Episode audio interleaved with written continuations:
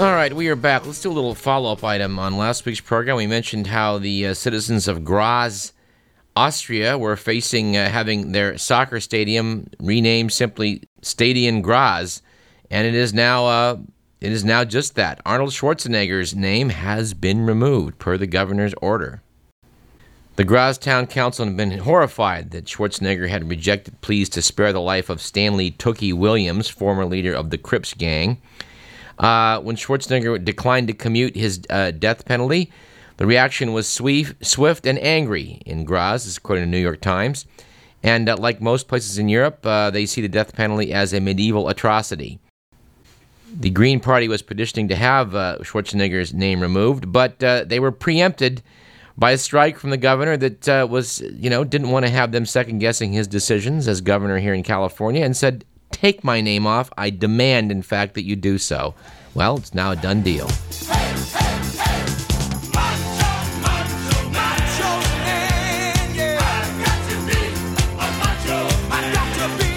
I would also like to cite uh, Jill Stewart's column from the Sacramento News and Review about this issue of uh, Tookie Williams, specifically about his being allegedly nominated for a Nobel Peace Prize. Stewart wrote, I certainly got duped by breathless media accounts of the Nobel Prize nominee. I couldn't figure it out till I saw something in the online blog of attorney Eugene Volokh at www.volokh.com. Volokh, a friend of mine, is Gary T. Schwartz Professor of Law at UCLA Law School, an honor that actually means something. As he wrote, any social science, history, philosophy, law, theology professor, judge, or legislator in any country, plus a few others, can nominate anyone for a Nobel Peace Prize. Past nominees include Hitler, Stalin, and Molotov. Hundreds of thousands of people are permitted to nominate anyone they wish for the Nobel Peace Prize. Stewart noted that KFI talk radio host Bill Handel recently got himself nominated for a Nobel Prize for no good reason. Stewart noted that uh, one European journalist had uh, wrote glowingly for the Associated Press that Williams, quote, never wavered from his claim of innocence and refused to confess to crimes he did not commit, unquote. Causing Stewart to say, well, it's nice to see the AP absolving a multiple murderer of crimes he, he quote, did not commit, unquote. Anyway, on a much, much happier note, I would like to cite Via magazine. If you're a AAA member, and, and it turns out I am, you get sent this uh, glossy publication about how you can drive your butt all over California and the nation and see all these sites. And, and uh, they do occasionally have good articles. One of them, uh, by Melissa Barnes, the February plus January issue, notes that one place people may wish to drive is Davis. To quote from the article, Located in the Central Valley, about 15 miles west of Sacramento, Davis was known for years as a farm town with a top notch ag school and winemaker program, a reputation that did nothing to lure visitors. But the University of California, Davis, with its nearly 30,000 students, has become an academic powerhouse in other fields, including art. Seminal figures in contemporary California art, such as Wayne Thiebaud, Roy DeForest, Robert Arneson, and Manuel Neri, have taught there. All these big names create a spillover effect. There's now a lively museum and gallery scene and loads of public art.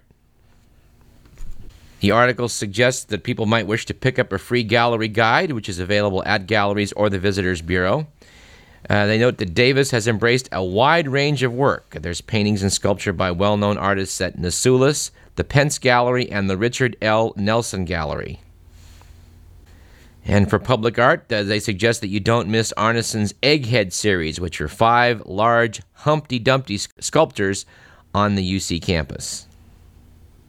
The article closes noting that uh, not all the beauty in and around Davis is made by artists and musicians.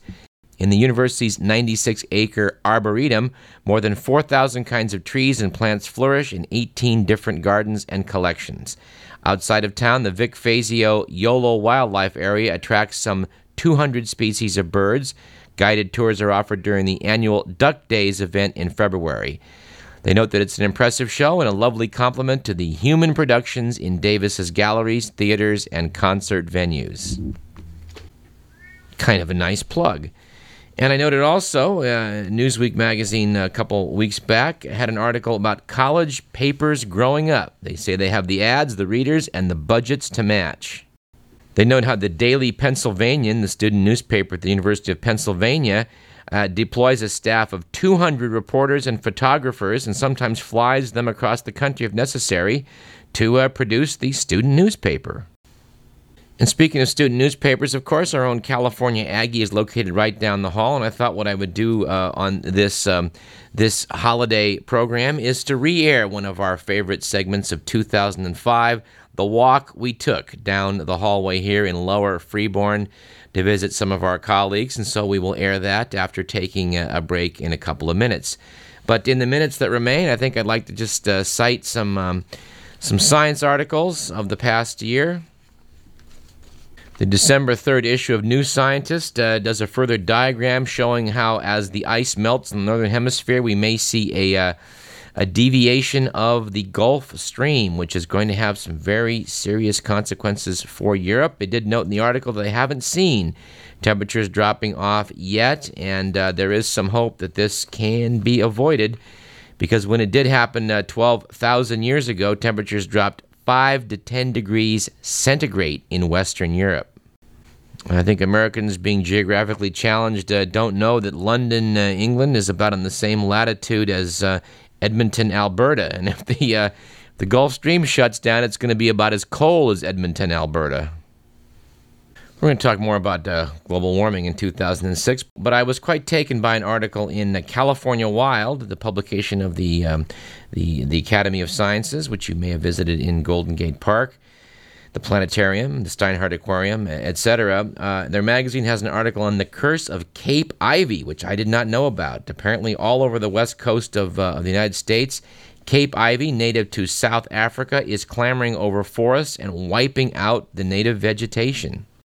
The article quotes uh, Jake Sigg of the California Native Plant Society, uh, uh, noting that at the rate this stuff is reproducing itself without uh, without pests that, that feed on it, that there may be no native plants left along the California coast.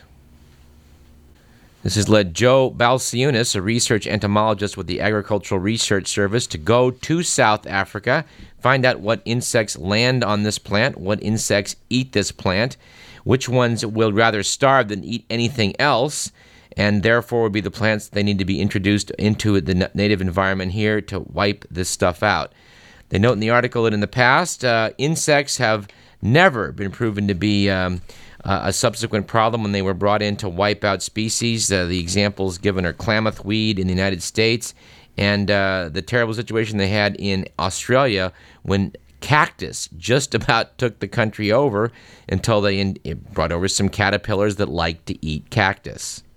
Vertebrate species such as the mongoose in Hawaii have notoriously backfired on people when they tried to introduce them, but the insects have been uh, pretty, pretty successful in the past. But they said it takes a while to really be sure about which one you want to bring and introduce. But um, I just love this kind of stuff. And Science in action. You know, it's like saving people from the tsunami when you uh, when you knew a little a little bit of valuable information. And uh, good news from the item, the island of Mauritius off the east coast of Madagascar in the Indian Ocean. They found uh, the skeletons of uh, 20 dodo birds, 700 bones. They've got some complete skeletons now for the first time. And uh, who knows? They might even be able to retrieve some of the DNA from these bones and maybe maybe bring the dodo back, a real live uh, version of Jurassic Park. Wouldn't that be interesting? All right, scientists uh, in Europe and in the United States are quite uh, quite excited by what we're learning uh, out in space. Um, uh, the Europeans are have some missions to Mars, producing some great photographs, and the Cassini mission, operating out of JPL is uh, giving us all kinds of fascinating news about Saturn's moons, and of course Titan, the probably the one in, in many ways the, one of the most Earth-like places in the solar system, is due for another visit from Cassini in the uh, in the immediate future. We're going to report on that when the news breaks, because we just can't get enough of that kind of stuff.